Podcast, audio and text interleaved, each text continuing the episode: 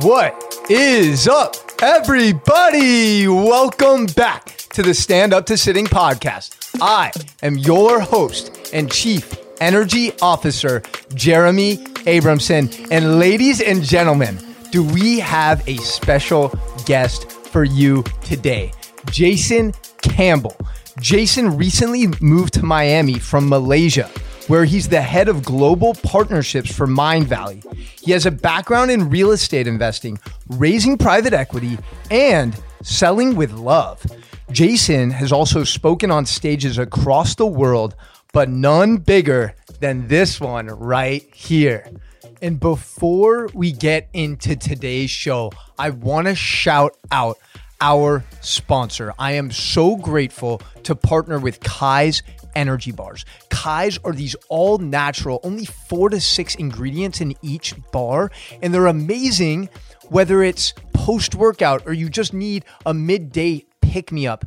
These bars have kept me going the last few months. And the reason that I love this company so much is because I connected with their founder, Jeff. And Jeff is so committed to making an impact in the community that every box of bars they sell, he donates some to kids in Haiti. He's literally making a generational change for the youth overseas. And that is really why I felt this duty and alignment to partner with Kai. So I'm so grateful for them. And they have been generous enough to give this community 15% off their orders. So go to kaisconcepts.com and then put Coach Jeremy 305 at checkout so you can get some of these. Guys, I'm not joking. I don't take or put anything in my body that has any artificial flavors, ingredients. So get on these now. Save 15% off.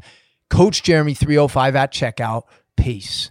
Jason, welcome to the show. Hey, Jeremy. Thanks for having me. It's a pleasure to be here. And what a stage to be on. Super excited. Yes, sir. My dude, we met three days ago. Three days is all it takes to form a friendship. It was amazing. Like, it was literally like, magnetism yeah. right there. The law of attraction is real. Well, the frequencies match. You just instantly connect. And the moment you walked into the meetup we were organizing, we're just like, hey, we speak the same language. Yeah. We dude. need to do something. And then this just happened. Hell yeah, bro. Well, I want to dive right into Mindvalley because yep. I'm somewhat familiar with the platform and the amazing courses it offers and the community it's creating, but I want to give you the chance to kind of dive deeper.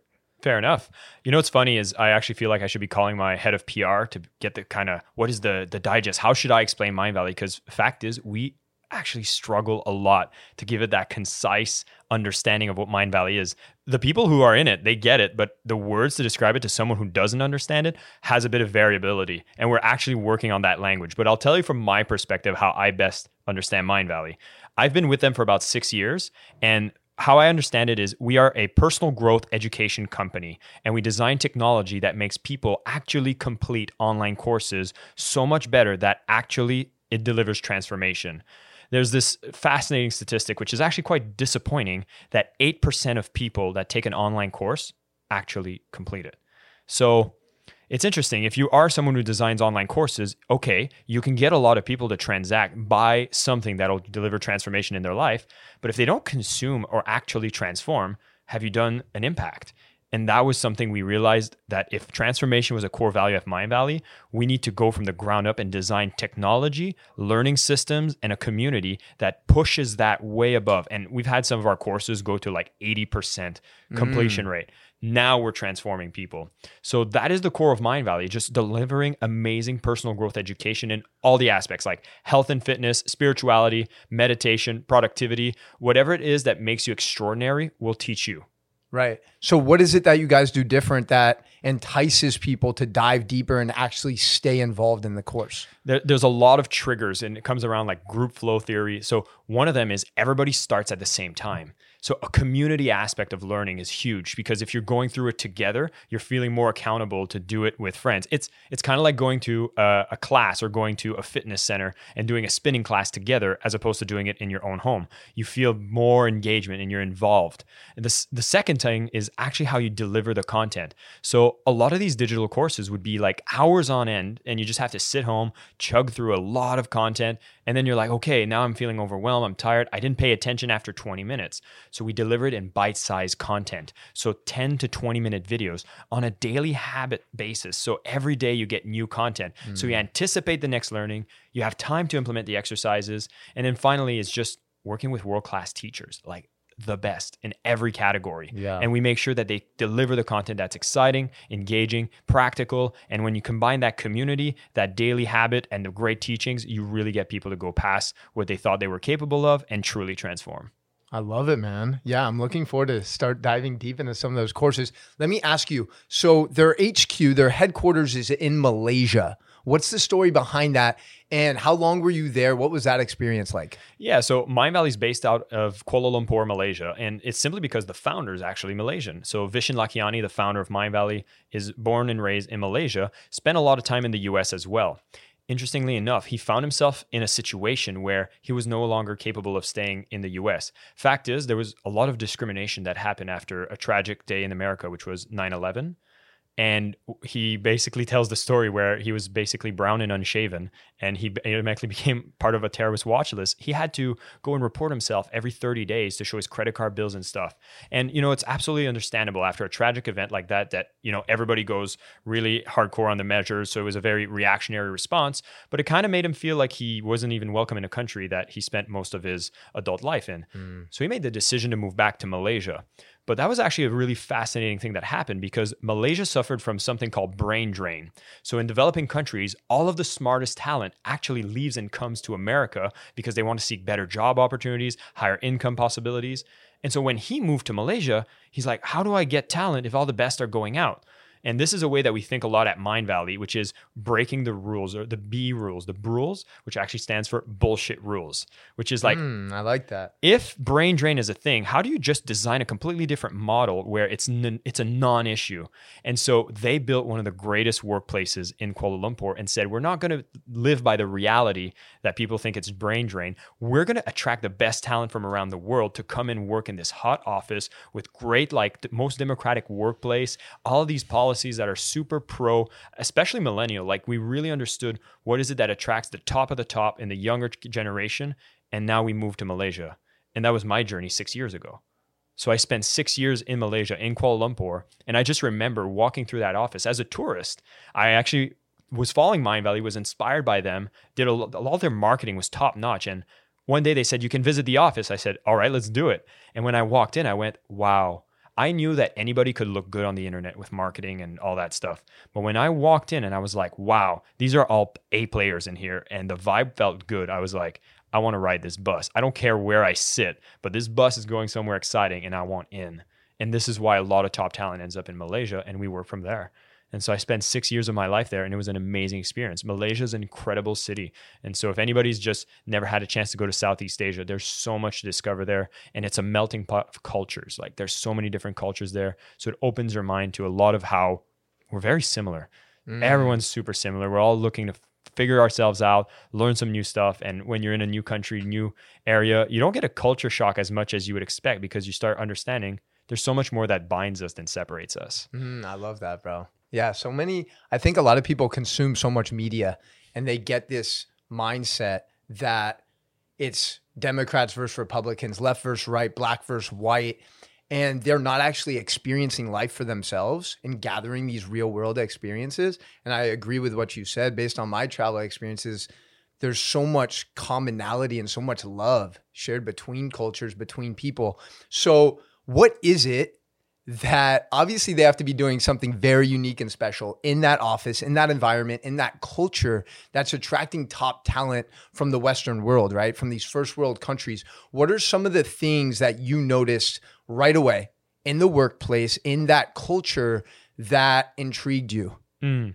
This is really interesting because the most of the work that I do at Mindvalley is actually about workplace impact. Like, how do you become more productive at work? How do you design your workplace to be a lot more attractive for all these kinds of people? So, Mindvalley does one thing absolutely more incredible than most companies I've ever seen, which is this: Why are you doing what you're doing? Mm-hmm. And for Mindvalley, it's so clear we believe the best way to raise consciousness on the planet and to make it a better place is to is through education. I think it's Nelson Mandela who spoke about the fact that education is what you solve that will raise everything else. And so knowing that education is the key, when we go to Mindvalley, we know the mission is impacting a billion lives through transformational education that really pushes consciousness higher. And every time you go to work, you know that any extra minute of work that you do is going to push that mission further.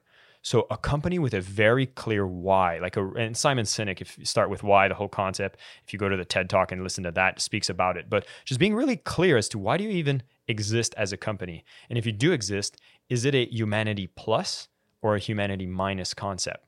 We, we talk a lot about that at Mindvalley, whereas that is the mere existence of this entity, this company, actually going to make the world a better place. And when you look at a place like Mindvalley, someone can look at it, say, what these people are educating the world on these practices around mindfulness, spirituality, productivity, health, and fitness. We're healing the world the more productive and more effective we are. So I want to be a part of that. So a strong mission is huge.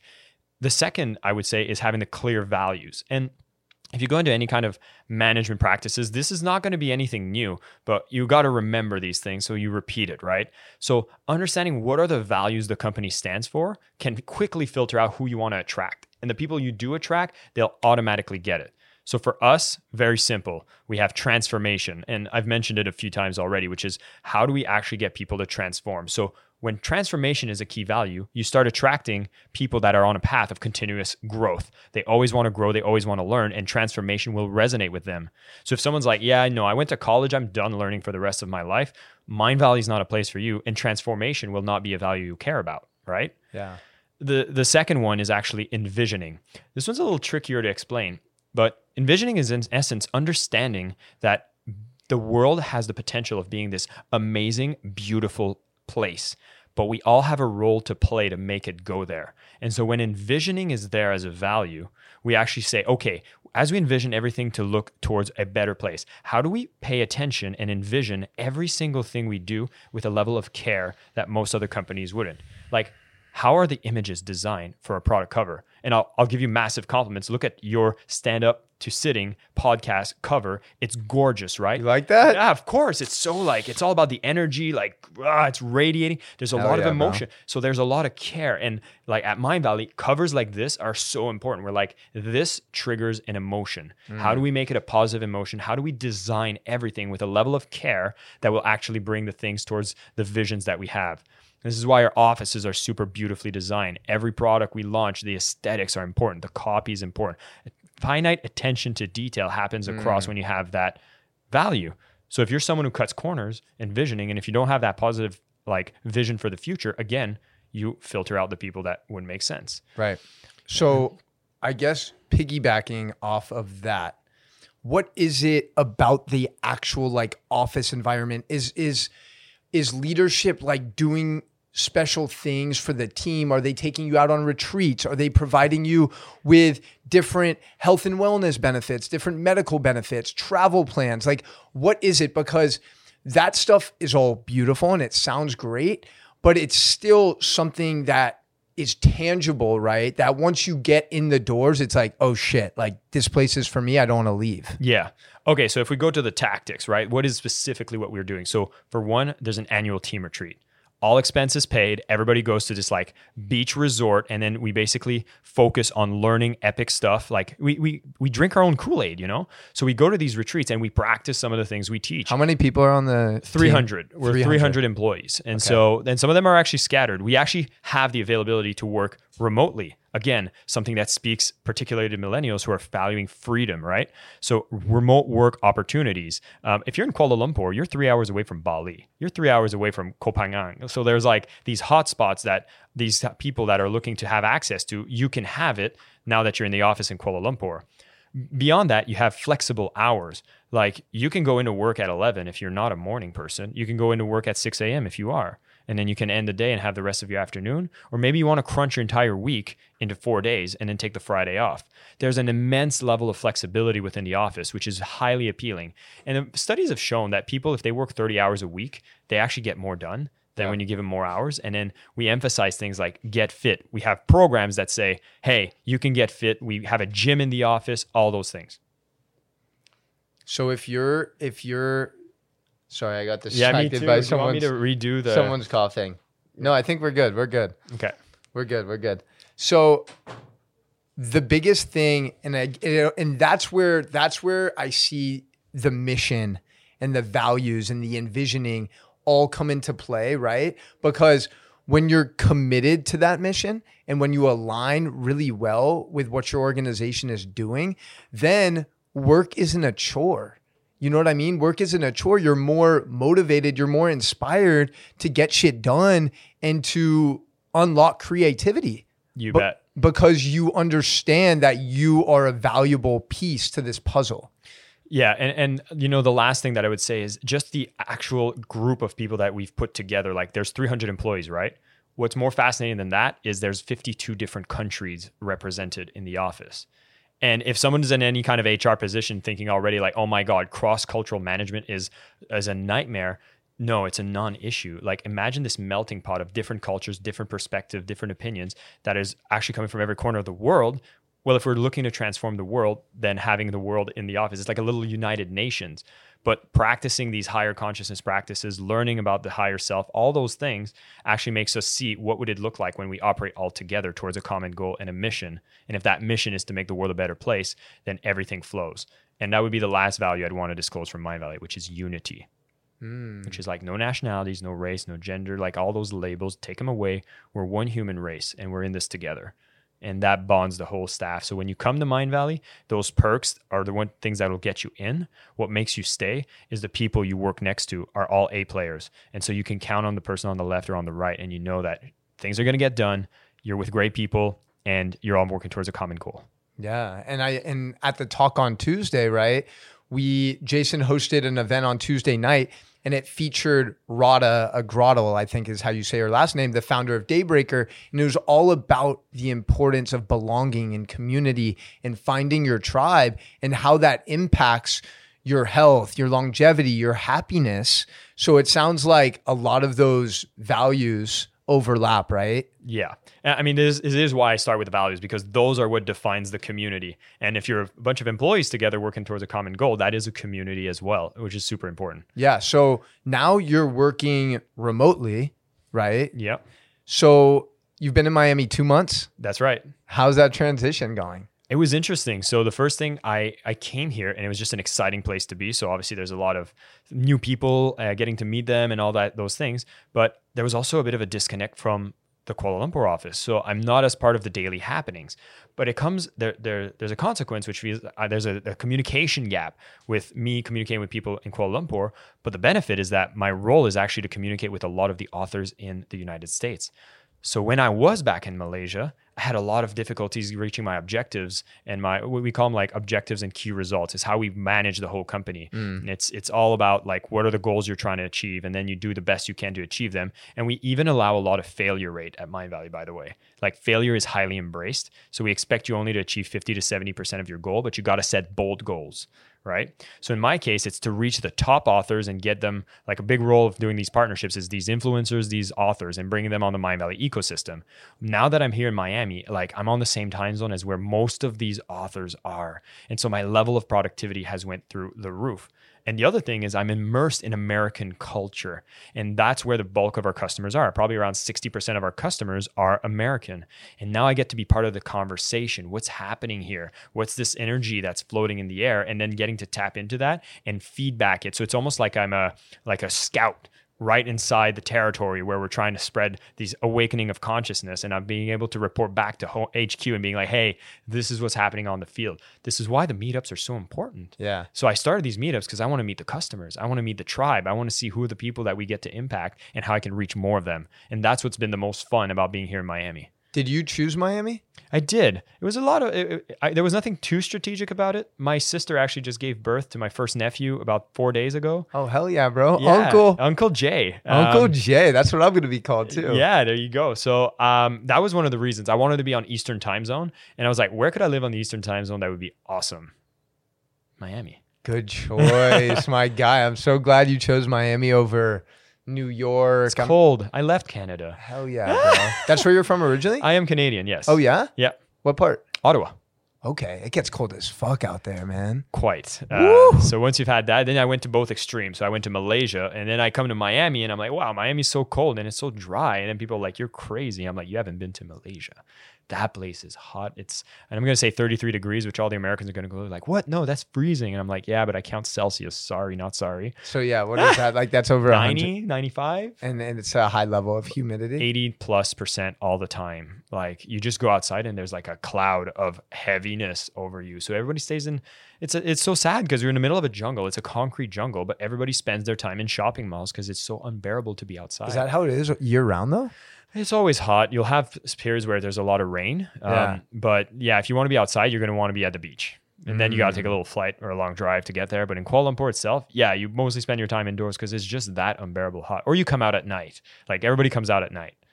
I, I just imagine like the whole team, all 300 people at Mindvalley, like, and I'm sure it's not exactly like this, but I just imagine them all to be homies. Like everyone, it's like, yo, Friday night, like, yo, let's go out here, let's play some board games together, like let, happy hour. Is that is that how it is? So on Thursdays, there's always a social. We have this weekly meeting, and again, Yeah. this is part of a culture ritual that's really important. Because we call it the A report. A standing for awesomeness. So the awesomeness report is what are all the awesome things that happened in the last week. We all gather in our hall of awesomeness. H O A is what we call it, and it's an all staff meeting. It's like here's the awesome stuff that's been happening for the last week, and then after that, it turns into a social. And whether it goes on all night or stays for a couple of drinks, but everybody kind of bonds. And you know, you're you're going to be hyper productive. There's there's a statistic that says that you're going to be something like 70% more productive when you have a best friend at work. Mm. And there's so many people, like my best friends at the workplace. So I'll give a shout out to David. Uh, he knows he knows I'm calling him out. He's like my bro that I'll go to the gym with, and like we actually organize. Here's here's an example of how it works. I went to do a Spartan race, which is like obstacle course racing and such Of course. then I came back in the office and I wore my my shirt saying I finished. And I was like, who wants in? And then like 22 people came to go and do the race. Now I left and I'm here and I just found out I think like 60 people are doing the next one. And now it's a thing. People get together to do a Spartan race, train together all the time. So it bonds. Mm. And I would actually even add the fact that when I started at Mindvalley, it was all about like going party, clubbing, and like we had this great vibe. It was always a lot of fun. And it still happens, but at such a reduced rate. Like Mindvalley grew up in itself. And as I know for myself, like I stopped drinking, Yeah. but now you're hearing all these activities are more around mindfulness, yoga, gym, and much less of the drinking and the partying. So there's even a mm. growing up process that the ethos of the company grows up. And it's actually fascinating to watch. Yeah.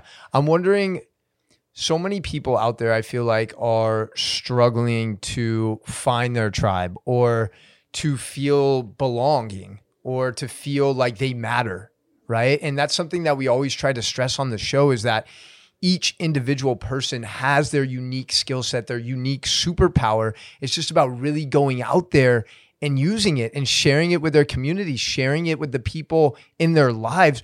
What words of wisdom, maybe what's one piece of advice you have for someone who's just feeling lost, alone, and they really are looking to find a group of like minded people? Well, one of the things that comes to mind when you say that is uh, there's a phenomenon within personal growth industry, and I think a lot of different industries is that we all look at an expert or a guru or some influencer, and you look up to them, going, "Wow, look at them! They figured it all out. If only I could be like them." And you create that sense of separation from the source, right? From like what you're looking into, and you feel like I can't have that. So the first thing I would tell the people is like, for one, if you see that in an expert, means that there's a part of it in you, or you wouldn't even notice it. And the second thing is there's a there's a fascinating thing that happens. So another part of Mindvalley, which is not on the digital front, but it's these live events. And at these live events, yeah, we bring these people on the stage, but when people leave this event, they always go, Yeah, the people on stage were great, but the biggest insights and breakthroughs I had was through just conversations with the other people around. And that would be what I'd want people to know is that everyone has a story of struggle. Everyone has a story of breakthrough. Everyone has a story that can give insights. And you never know what just something that you've went through could actually help someone else. And if you just keep looking at a guru thinking that they have it all and they don't, and you don't, first off, even the people that are there have their own issues they're dealing with. And, you know, it's always a bit painted biasly when you're posting it on social media. So don't get attached to that. But just know that everything you've went through, like there's someone that when they hear that could also be inspired. And if you stop chasing like the ultimate goal of I need to get a million followers or I need to be that or X, just get involved in very local things and realize there's so many things that happen locally, so many other people that are feeling the same, that are trying to gather community. And the problem that they face is nobody shows up. So why don't you be the person to show up to mm. someone else's thing and just say like, "Hey, I'm trying to figure out things too," because that's what we're all here yeah. for. We're just trying to figure things out. Right. So I would say just be in an exploratory mode until you get to that point where you want to participate. Yeah. And we talked a lot about that. So if you uh, and I, I referred to the meetup we had, I would tell people to pick up the book from uh, from Radha, the Belong book, and yeah. there's a lot of insights on how you can find your tribe and then finally how to build your own. Yeah. No, I love that. There's no excuse in 2019. Like, even if you're living in a small town, it's like you can facilitate something, whether it's going to Whole Foods or whatever healthy spot there is, if you're trying to associate with those type of individuals, or like you said, going to an event. You know, that's I, I found the exact same experience. You know, Summit of Greatness in Columbus, Ohio. Um, it's a Lewis Howes event, and there's great speakers, but the reason I went back a second time was just to connect with people. That's it. Yeah. And it's like maybe it's four or five conversations and relationships that really develop and grow and blossom that can last a lifetime. That's and, it. And exactly right. So, you know, finding that inner circle and finding finding those people that we can count on, that we can hold, that they'll hold us accountable, that we can support through this crazy journey called life. It's a beautiful one. Yeah, man. So I want to know, you mentioned that spirituality has been a big focus of yours the last year. And I just, I'm curious to know what that has looked like. Mm. What has that entailed? Um, yeah, I would love to love for you to dive into that. Yeah, I, what I would do before that, I would just give it a framework, right? Right. Um, so I'm someone who loves looking at all aspects of my life and just seeing what I can optimize. And there's a thing we do at Mindvalley called Lifebook. And Lifebook is basically how to look at my life into 12 categories. Every employee that joins Mindvalley gets taken through an experience where they define what are their beliefs about something, what is the vision they have for themselves, why is that vision important, and what are the strategies you're going to get there. Mm. And you do it in every category of your life, like health and fitness, your intelligence, um, your character, your emotions, and then spirituality is one of those categories. And what happens is I actually make a plan, like at a New Year's Eve, like people were partying. I stayed home alone and I actually worked on what is my what is where do I stand on all my beliefs? Where do I stand on my vision for mm. myself in every one of those categories and define strategies and then prioritize them as like what is going to be my win for 2019. And spirituality is one that I've always had something that I need to like I used to look at it in a way that was like maybe there's a god, maybe there's not, who cares? I'm just living life and it's fine. But then I realized that I kind of didn't have like there was a lack of purpose. Like, what what's the point of it all, right? And those are like life's big questions. And I personally started following one um, series of books um, that some people might be familiar with, and if they're not, they're going to find the title a little scary. But trust me, just take a breath and don't make a judgment yet. it's called Conversations with God by Neale Donald Walsch. And what it is, it's a very new age philosophy around spirituality.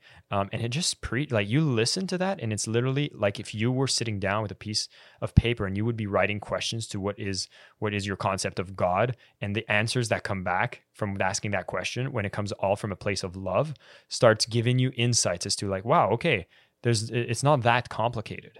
And when I started going through that series, and there's also a quest that we do at Mindvalley, like a course that's all about like awakening the species. And that's something I've been studying a lot. And one of the things I love the most about that, which is also like I said, what's the point of all this, right? Well, what if there was an answer to what's the point of all this? And in that book series, and what Neale Donald Walsch says is he says there's these 25 words that basically tell you what the purpose of life is. Do you want to know it? All 25 words? All 25 words. you memorize them? I think so. I'm going to try. Let's do it. All right. Here we go. The purpose of life is to recreate yourself anew in every golden moment of now into the greatest version of the grandest vision you've ever held about who you are. And that's 25 words. Oh, I thought it was like 25 different No. qualities. Okay, that was beautiful. It's a sentence, it's a Mm. paragraph. So, and if I break it down really quickly for people, is to recreate yourself anew in every golden moment of now. Just says that every moment is a chance for you to make a choice of recreating yourself. So, did you know that in 10 years from now, there is not a single cell that is in your body right now that will exist? Hmm. They will have all been new cells that have been regenerated over the next 10 years. So that means you are a completely different person biologically in 10 years. So in every moment of now is a chance to recreate yourself. And if you do this moment to moment, you can always get to something completely different up to 10 years from now. And it happens much quicker, but from a biological standpoint, 10 years, right? Yeah. then when you talk about the grandest version of the greatest vision is that you can have a vision of who you are and the grandest version that you can think about what you could be you can choose at every moment to take a step towards that and one of the things is like um, the grandest version see i got to mix up the 25 words. The greatest version of the grandest vision you've ever held about who you are. And that's the the the, the magic at the end. People go like yeah but who am i? Right? Mm, who am i? Yeah. and under this philosophy, there's a simple answer. You are fucking divine. Mm. You are a particle of what we call God. And it's not even a he or a she or an it. We don't know what that concept is. Yeah. But we're basically God's essence, the universe spirit, experiencing itself. And in the process, it's like, hey, light doesn't know it's light unless you put darkness around it, and then you can identify. So if like you don't know if you're good unless you've witnessed bad. Right. And so we're in this life of duality so that you can be a part of this experience that is dual. And then you could be like, oh, I remember what I am. I am divine and I can make choices to be the greatest version of the grandest vision I've held of myself. Yeah. So take that as an energy to make all those decisions every single moment to recreate yourself anew. Yeah, and I, I I love that because I think it's such a practical framework for people to live by. Because like we were speaking earlier, we all have stories, we all have trauma, we all have these narratives that we've convinced ourselves are reality. And oftentimes we let these rule us for our entire life. Like like it's a bunch of 50, 60, 70 year olds running around, but they're still their seven year old version because they never address this piece of trauma. So to really go in and say, like, every single moment, every single minute, every single day is a new opportunity to find that belief, find that vision, and make some sort of movement towards there. And that can be overwhelming because oftentimes people want to go from A to Z without taking these necessary steps B, C. You got to go through here. And I think it also goes back to people looking at things like social media and you see people's highlight reel. So, you know, one of my favorite quotes from Teddy Roosevelt is comparison is the thief of joy. Hmm. So, and I'm guilty of this too. I'm like super excited. I'm like, yo, I got this dope podcast. I just taught this big class. I'm doing a lot of cool shit. And then I scroll down my feed and I see, oh, this person's doing that. This person's doing this. And and it's easy to go out of body and and live in this other other viewpoint. So I think the stuff that you mentioned is is so key and so relevant. Um tell me about tell me about your Vipassana experience cuz this is something that I definitely want to do. I'm not sure when. It's 10 days, right? It is 10 days. Okay, explain this. Explain this for the listeners. Okay, so first off, the Vipassana experience is a silent meditation retreat, and uh, and yeah, I was I was in the same place as you before. Like I knew I wanted to do it, but I never scheduled it. Yeah. But it's only when you schedule it that it's real. So I will challenge you to find a time to go and apply for a certain schedule. Don't don't, don't commit to go. Just just go and apply to schedule it and see what happens. Yeah. If you get accepted, you get accepted. If not, you you're okay. But just make a step towards that. But what it is, it's you go into this you, you go into this center and you meditate for those entire 10 days you can't speak you can't write you can't work out you uh, you eat vegetarian and you're just in this very peaceful vibe for the 10 days and it was one of the most challenging things i've ever done um, and What was Oh. the biggest challenge? Cause you, cause you like me are a talkative guy. yes i'm a very talkative guy the talking wasn't a big deal it was really just facing myself you're literally basically going through a mirror of yourself and your behavior all your behaviors come out in the light so you basically do a massive soul searching because you're not talking you're not adding any data you have to let go of everything that comes in you get educated in the process too and the insights that you get through the education process are like mind-blowing so again really pushes on the spiritual side and there's a ton of learnings in it Is there any writing allowed? no Like how do, like, I mean, no writing do they regulate that? Cause I'm thinking Yes. Really. Well, I mean, you have to self-regulate. You get told what are the rules, and Right. then if you break the rules, then what does that say about your character? But I just feel like I understand that, but there's so many downloads going on. Oh, listen, the one of the big th- lessons you get from vipassana is the art of letting go. So I mm. had all these business ideas, downloads coming in left and right, and I had to learn to let it go, and realizing that if it was that important, it'll come back, and you have to trust that. So there's a big element of trust in the process. Like I, I remember I was like getting anxious because I had these ridiculously good ideas coming while I had this moment of clarity, but I had these moments of insanity. Like I think I remember on day six, I'm like, here I go again. I'm gonna go walk in a circle after my lunch after not talking, and then oh look, I got seven other guys that are walking in a circle that are just going as crazy as me. I made two friends. It was Mr. Lizard and Mr. Squirrel. Uh, no joke. I was looking for them every time I would wake up. I'd be like, I wonder if Mr. Lizard is going to say hi to me. Like I went to that level, and in, in essence, I, I every behavior I had in a meditation. Like think about this: meditating for seven hours. Like, did I move in a meditation? Did I move because I was that uncomfortable, or is it because I give up early? In the things that I pursue, then I'm like, whoa, is that a behavior I should look at? Am I actually waking up at the time they said, or am I going to snooze in? Because they're not going to really check, but they kind of do. And sometimes they'll come knock at your door if they don't see you meditating. So, how accountable are you to yourself? And that reflection comes to you with no excuse, no smoke. It's just so clear because you're 10 days with just you in the best of environments to support you facing yourself in the process. So I highly encourage it. It's just amazing experience, Yeah. but Where did- horrifying too.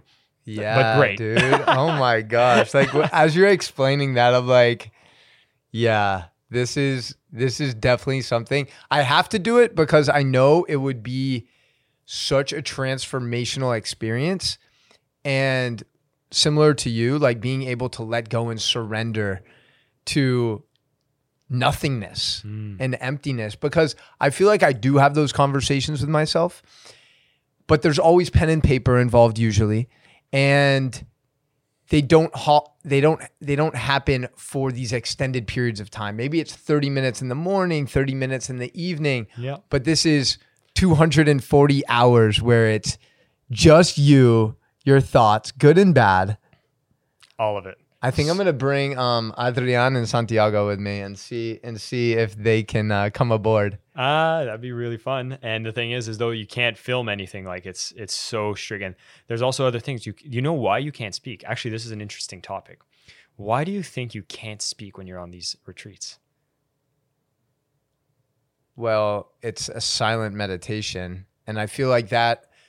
Aren't you? You're not even supposed to like really look at people, right you Can't even look at people. Okay, so So one of the big reasons why you can't speak is because we're so used to a culture where we lie without even being conscious about it. And so one of the commitments you make when you join in Vipassana is thou shalt not lie.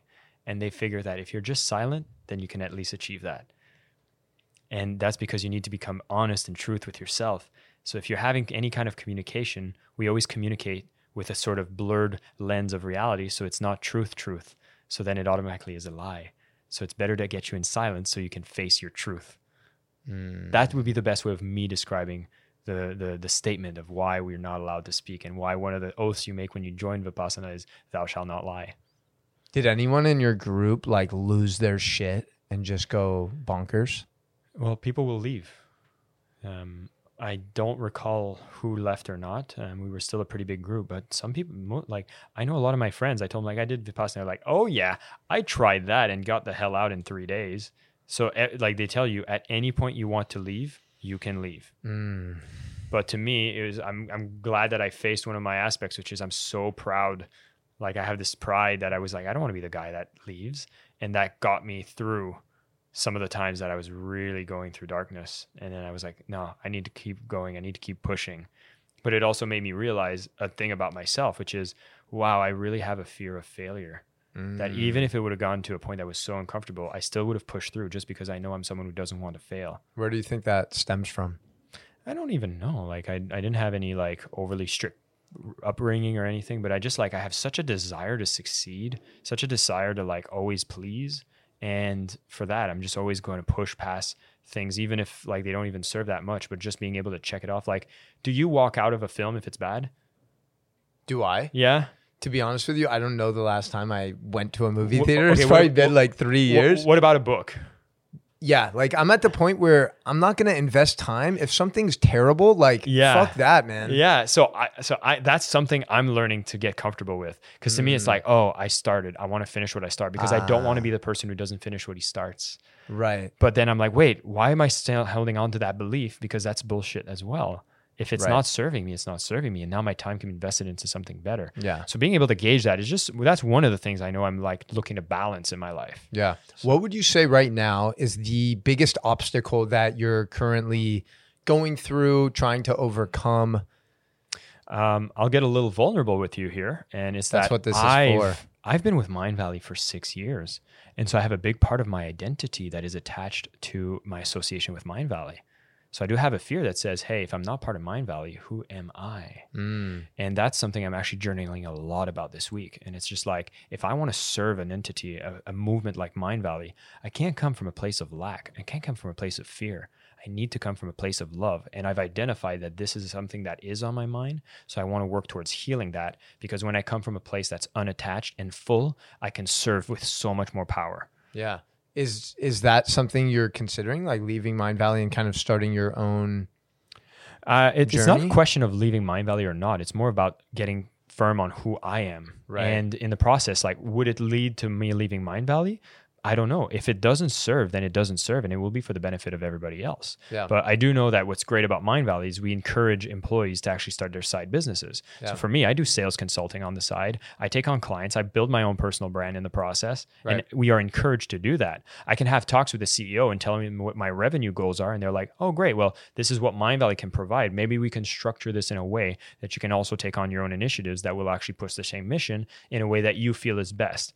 And that's another flexibility that we get to have at Mindvalley. I love it, man. So maybe it's not a question of how to leave Mindvalley, but more of a question of how do I organize my role so that I come from a place that's filling the best need that I feel within that organization Yeah. and nothing less, nothing more. yeah. Yeah. It's funny. I often have that similar conversation with former athletes because so much of their identity is tied to being that basketball player, right? Or being that soccer player.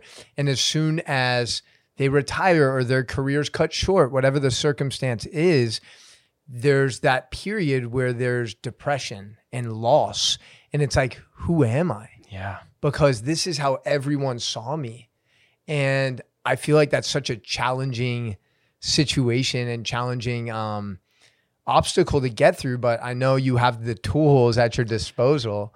You know, I mean, it sounds like Mindvalley is just like literally the most ideal, perfect place where they meet you where you're at and they're happy to have any conversation with you. Mm. And I think it's something Gary Vee talks about is like get to know your team. Like what what is the thing that moves the dial for them? Is it is it money? Is it family? Is it achievement? Right? Because then you're really able to serve your team at a higher level and really provide them what they need. Exactly. I love that, dude. Yeah, so that that'll be like that's my journey while I'm here, and it's just a it's a juicy one. It's a fascinating one, and no matter where people are at, I think that's always going to be a question that you continuously face throughout your life, which is the question of who am I? And I don't know if the answer ever gets super clear because you're always recreating that with the decisions you make moment to moment, right? Yeah. And another topic I want to touch on with you, similar to the who am I, building on that, there's a lot of talk about purpose, find your purpose, what's your reason for being here. And I think a lot of it gets saturated and manipulated because where can people start this journey of finding out their reason, finding their purpose. And you mentioned something that called the North Star, Mm, right? yeah. And talk a little bit about that because I think that's a really interesting way to approach it. Got it. So the North Star concept is just about setting a goal that's such a big goal that you could have in the future so that it can give you some sort of direction. And it's understanding that you might not even reach that North Star, but the act of setting it actually will make the ship sail towards a certain directions. And even if the winds change, you're not going to get disappointed. So what does that look like? Okay, let's say you want to go out there and you want to raise like get into the top position within a company. It's a North Star. Is it a good or a bad North Star? Well, there's no such thing as good or bad really, but I would ask a question which again I'll refer to the spiritual side because I think the spirituality actually helps with a lot of the hesitation people have when it comes to making a decision to know if it's good or bad. And Neale Donald Walsch says there's a life magic question that you can always ask yourself when you set a goal of any kind, which is what does that have to do with the agenda of my soul? Hmm. Like, ask yourself that question. So you're like, hey, I want to go do that in this. I want to become the CEO, like just as an example. Then you're like, what does that have to do with the agenda of my soul? Like, sit with that. Like, how how juicy is that for you? How exciting is that for you? And if it resonates, then you're like, okay, what would be the next step? Now you can make a step. You're like, you know what? I'm going to work harder. I'm going to start talking to managers, saying that I'm really looking to build the skills and leadership. Like, you're going to start understanding what's the direction you want to go, and it doesn't matter if you end up there. Like, let's say six months down the road, you realize, hey, I don't want to be a part of this company. I don't want to be CEO anymore. You can always change that North Star. Yeah. It's never fixed. You can really pivot it around. But the fact is, is you will grow through every step that you chase something. And a lot of times, the more you're going to chase something, the more you're going to realize, like, oh, there's nothing I really need. I already have everything that I have. But the experience of the chase is something that we want in this human experience that makes it so rich. And so go and set a North Star there's also another program that I, I've been listening to. And if you're familiar with an author called Stephen Kotler, Yes. yeah, Stephen Kotler, fascinating gentleman, had a lot of conversations with him and all, All about that flow state, right? All about flow state. But you know, there's a precursor to a flow state, and he hmm. calls it the habit of ferocity, which is like, how do you go and like really have goals that you feel like attacking and really going and pushing yourself towards it? And he said, if you're looking for that passion, that purpose, and all those things, it actually often starts with curiosities. So I want to give something practical for your listeners that comes from Stephen Kotler. And it's basically when you make a list of 25 curiosities, that's a step that'll start giving you some ideas of where that North Star could potentially be right now. Like it could be anything. Like I am actually curious about like dirt bike racing. Like I I was big into that when I was a kid. I got injured, which got me out of it, but it's still something I'm curious about. I'm excited about, and that's fun. Um, health and fitness, Spartan races. Like I do Spartan races right now, but then I'm I also like like um, I've been recently doing like uh, a stylist. Like I went to see a stylist for style coaching and stuff, and I'm like, oh, what about if I start? you look pretty good. I'm not gonna lie. Well, thank you. Showing me up, showing me up on my own show, bro. Ah. well, no. Well, what I'll say is that you know, if I look at some curiosities I have, I'll have like, okay, Spartan race is one, doing these athletic, so health and fitness, and then I'm looking like styling and everything. How do I combine these curiosities into something that could be really unique as a passion? So maybe I could be like looking into the effects of you know doing competitive sports to improve your physique for more uh, for better styling or for better like modeling physique. And now you start combining curiosities and see what you can create that becomes very unique. And guess what will happen when you get to combine something that's so weird and unique is you will find a niche. And if someone's looking for their niche about what to do in the world, start like I'm a passion about sales. I'm a passion about action sports. I'm a passion about like like the the looks, the physiques, and uh, styling. So like, how does how does looking good and being fit impact sales processes? Like that's a curiosity that I have. Maybe I should dig and get really curious about that. Start getting, start reading about it. Start getting curious about it, and you'll find your passion along the way. Mm, So I love that. So, so find try list 25 things or topics that you're curious about. Yeah. And then just start associating those things. And this Mm. this is a really beginner step. It's really cool. But if you guys look into Stephen Kotler's like habit ferocity stuff, like it's really cool what he talks about because once you start having these kinds of goals, then your internal GPS just starts taking you in really random ways that you'll discover things. Like here's an example. I recently said I wanted to start per- building my personal brand. I want to talk about sales, about success, and about life experiences, spirituality. And suddenly I do a meetup, and a guy Jeremy shows up, and he's like, "Do you want to come on a podcast this Friday?" What's the answer? It's hell yes. It's a fuck yeah. It's a fuck remember, yeah. remember. It. Actually, that's perfect. Yeah, and and that and that's it's so crazy, man, because I've been talking about this a lot lately. Is I was traveling this summer for like four to six weeks in Spain, and the whole theme of my trip was spontaneity. Like I booked a one way flight to London and nothing else. So literally, I knew I wanted to spend time in Madrid and Barcelona. Didn't know how long, didn't know where I was going to stay. And this beautiful, spontaneous journey and curiosity took me to Ibiza for five days and Paris and Belgium. Like it was so wild. So when I came back as the trip was coming to an end, I was like, how can I incorporate more of that curiosity, more of that spontaneity in my life in Miami? Because I feel like oftentimes I'm too rigid Mm. and I hold myself back. Like structure is necessary, but it can also be destructive to a point if you if you kind of put yourself in this box. So since I've been back, I think it's been like two and a half months. I feel like I've put that energy out there in the world and I've worked less hard, but much more intentionally. Much more intentionally. And the opportunities and the people that I'm attracting in my life are incredible. So I 100% feel you on that. It's like the frequency and the vibration that you're operating on and putting that out there, like putting it out there. And I feel like being in a place, a new city for you also kind of you're you're forced to kind of get out of your box and shell a little more. That's the reason I left Malaysia. Yeah. The big reason is that I'm, it's so comfortable in Malaysia. Mm. Cost of living's low. You're in a bubble with everybody that says yes to everything you're thinking to. So there's no challenge. And I'm like, I need to grow. Like for me, the North Star, if I don't have any North Star, I'm like, what will make me grow? Like that's a default North Star, right? Yeah. Everything you want to do will make you grow and learn. So I'm like, I need to move. And that's why I came to my, uh, Miami because I don't have any connections here. I'm like, what would happen if I just plant here and just try to connect with everything? And you know this this whole surrender experiment you speak about, which is a great book as well. Um, you went out, you went to London, you ended up all these amazing places. And one concept I love, and I forget who quotes this, so I unfortunately cannot refer the source, but I've heard it somewhere, which is like, you know, do you really think you can plan something more genius than the universe? And how everything is planned already? Like, is are are you that better strategic than everything around you that you see that's just happening, whether you're thinking or thinking? Um, like, it's just happening in a perfect way already. So why don't you just go with it?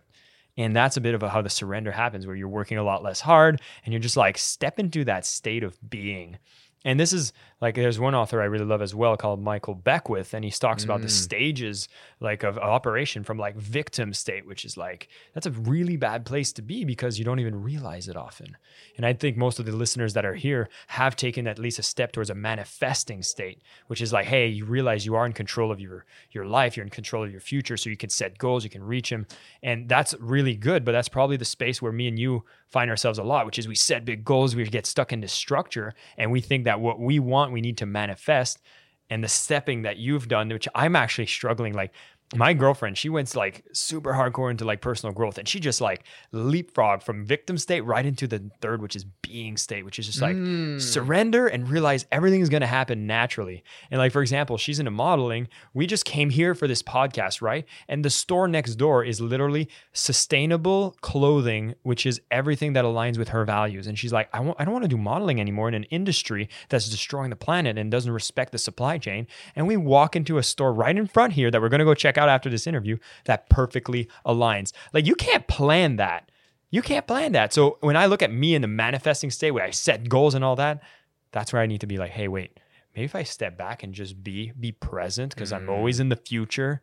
I always have to bring me back to the present. And when I do that, that's when these effortless, serendipitous, amazing, high needle moving activities start to happen. But there's a high level of trust that needs to happen. Yes. And I think the more you do it, the more you get proved right. Yeah, I think I I think so many points that you touched on today are going to have a huge profound impact on the audience today and I love this idea of going from victim and then transforming to that manifesting state and then being Being state. being. I love that because oftentimes we overlook what we need to do, what we need to embody. So for me, I, I went through a transformational training called gratitude training, which is really big in the South Florida area. Um, they have it in all, all parts of the country.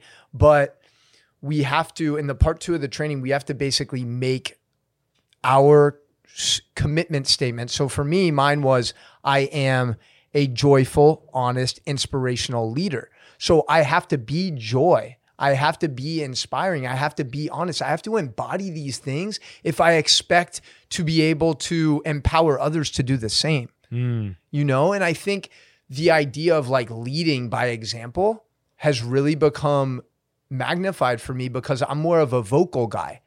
And you hear it all the time in sports like, oh, this guy's like a raw, raw guy. He gets him fired up in the huddle, maybe like Ray Lewis or something. And then you have the person who's kind of quiet, but is just embodying what it means to be a professional. Yeah. And there's something so graceful and powerful It's about like that. Gravitational. Yes. right? And like it's it's so fascinating you speak about that. There's there's a gentleman I interviewed on my show. His name's Jimmy Naraine, and he talks about how it's choosing identities that get you to make the decisions much more fluidly. And you just mentioned that a little uh, briefly, and I'd want to expand on that because the going past goal setting is identity choices. Like, what are the statements that you say about who you are that actually will guide every decision you need to make? And I made a really powerful one at the beginning of 2019, which is I'm someone who doesn't allow any smoke in my lungs. I actually started smoking cigarettes. Mm. Like what? Like, uh, uh, like I ended up. Friend had some. Started smoking a couple. Started craving the nicotine.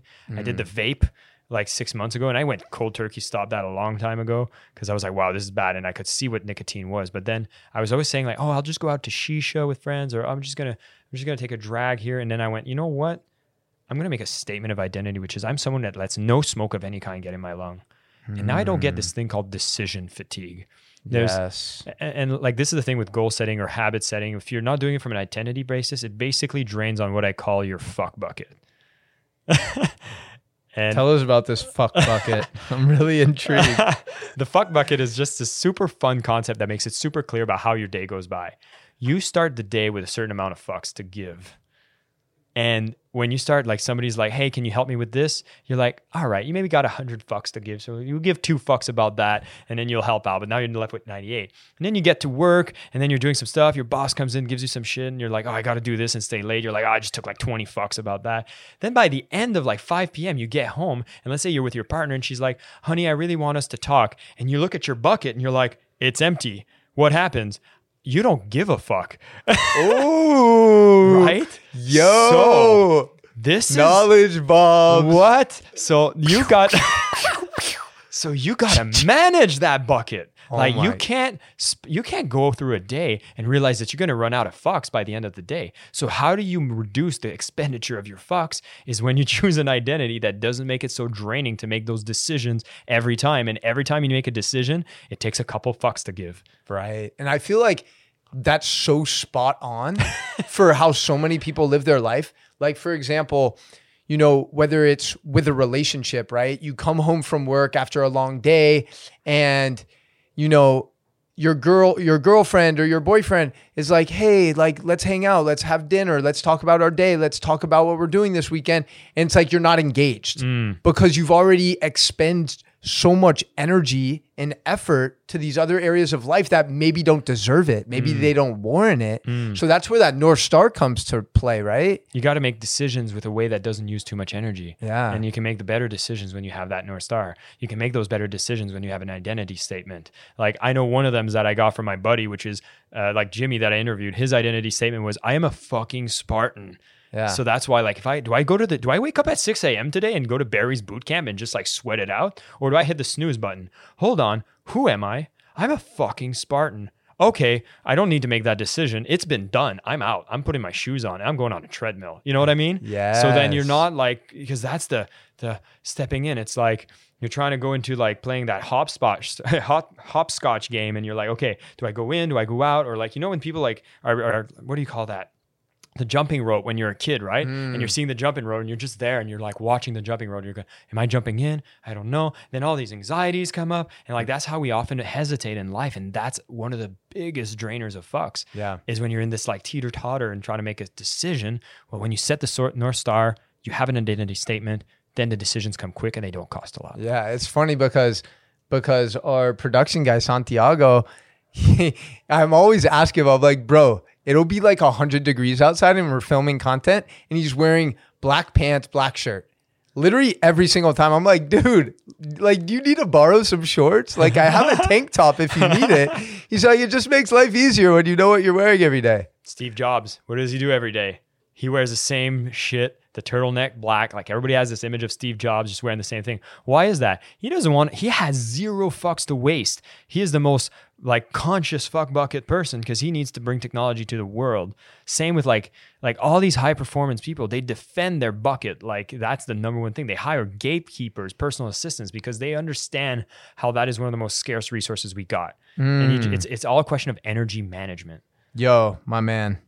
Energy management, energy exchange. It's such a good place to kind of wrap things up. It's crazy that we're already at the hour mark, but I want to give you an opportunity. Is there a question that I didn't ask that you wish I did? Yeah, um, there's one concept I want to talk about, and I'll wrap this up real quick, which Yeah. is my philosophy on sales. Like, sales is a big thing for me. And I talk about how selling is the greatest expression of love. And it ties into energy beautifully because I think that selling is actually an energy exchange between two conscious beings. That's it. And the energy can be in form of currency in exchange for goods and services. But the equation usually balances out. And if you're actually going to be selling something for a price that's way higher than what you're receiving in return, so you ask like $100 for something and you give it to them, but it's only worth 50, there's going to be a gap that balances that equation, which is usually a lower frequency of energy, guilt, shame, fear, all those lower things. And when that happens, there's a bad feeling because you know you didn't sell something that was giving so much more value than what you ask in return. But when you flip that, when you sell, when it comes from like, hey, I'm going to sell from love, which means when I sell this to you, I know that if I charge you $100, the value you're going to get is going to be like $1,000. Mm. I will be relentless in making you understand. I'll read every sales book, I'll use everything, I'll call you, I'll email you. I will be relentless to make sure that you acquire this because I know how amazingly beneficial your life will get. And that equation will still balance. But instead Yeah. of being fear, it's going to be love based. And if you mm. sell more from love, you generate more vibrations and energy in the world, and it actually lifts stakeholders all across the world. I'm reading a book right now called Healing Organization, Healing Organizations. And it's all about how businesses are going to be what heals a lot of the issues in our world right now. And the more stakeholders you decide to consider in every transaction you make, whether it's a mm. little conversation with someone, like, do you decide to give a compliment to somebody walking in just to give a little bit of love? Because every communication is a sales experience Yep. Just give a little bit of love. You lift them up a bit, they'll have a bit more energy to do their thing, and it has a trickle effect that's all positive. And if you're like Elon Musk and you realize that when I build that rocket, it's going to make humanity an interplanetary species, Yeah. you get to recruit the top people, you get to build epic things, you get to raise the money, you get to have a market cap that's higher. So the higher the stakeholders, where he looks at the entire human race, the more abundance exists. And so, mm. I, what I would want to leave people is this statement that the more people you care about, the more abundance will come your way. And if you can learn the one skill that I think is the best to make energy flow, it's sales. So embrace it because it is a language of love. I love that. I love that. I think it's so relevant for people in coaching, in training, because oftentimes we undervalue ourselves, we undervalue our skills. But if we really have that internal drive and belief that what we're providing is so valuable, right, then we're not going to have a problem pitching, which I don't even like. It's not selling, we're sharing hmm. right? We're not s- selling ourselves. I see it as we're sharing this incredible gift or skill that we have with somebody who desperately needs it that that that could benefit from it. So I appreciate you kind of changing the paradigm around selling and we'll definitely dive deeper into that in part 2. Which is thought de- you were going to say that. yeah, it's definitely going to happen. But I want to finish with rapid fire. All right? Real quick. Favorite emoji. uh, the hands up. Okay. Smiling Like with the hands. goal. No, it's like the smiley emoji. Oh, He's got like two the- hands. okay, He's like smiling. He's like, yay. I could see you like one. Biggest pet peeve. uh, being late. most impactful book or movie? I know you've read a lot of books. Uh, Pick one. Right now, I just read Sell or Be Sold. Grant Cardone was super fun. Yeah, Yeah. Don't know if it's the most impactful, but it's a recency effect. cool. Um, one person that you want to interview the most.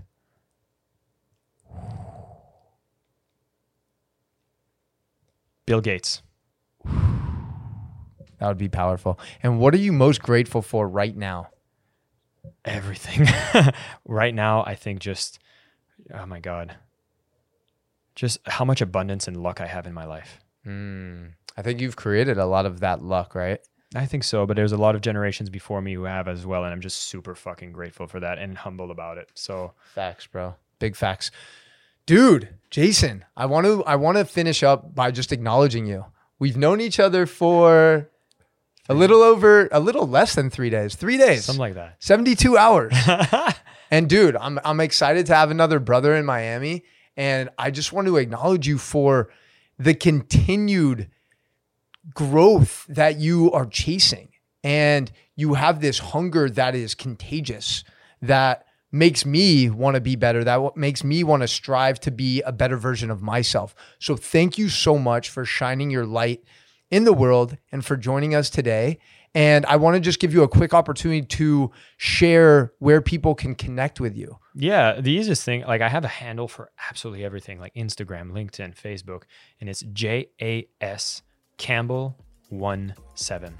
J A S Campbell one seven. You can find me via email, LinkedIn, Facebook. If you remember that. Where are you most active? I'd say Instagram would okay. the easiest place to connect. Okay, cool. We'll throw all of those links in the show notes. And guys, you already know what time it is. It's time to fill up your fuck bucket and stand up to sitting.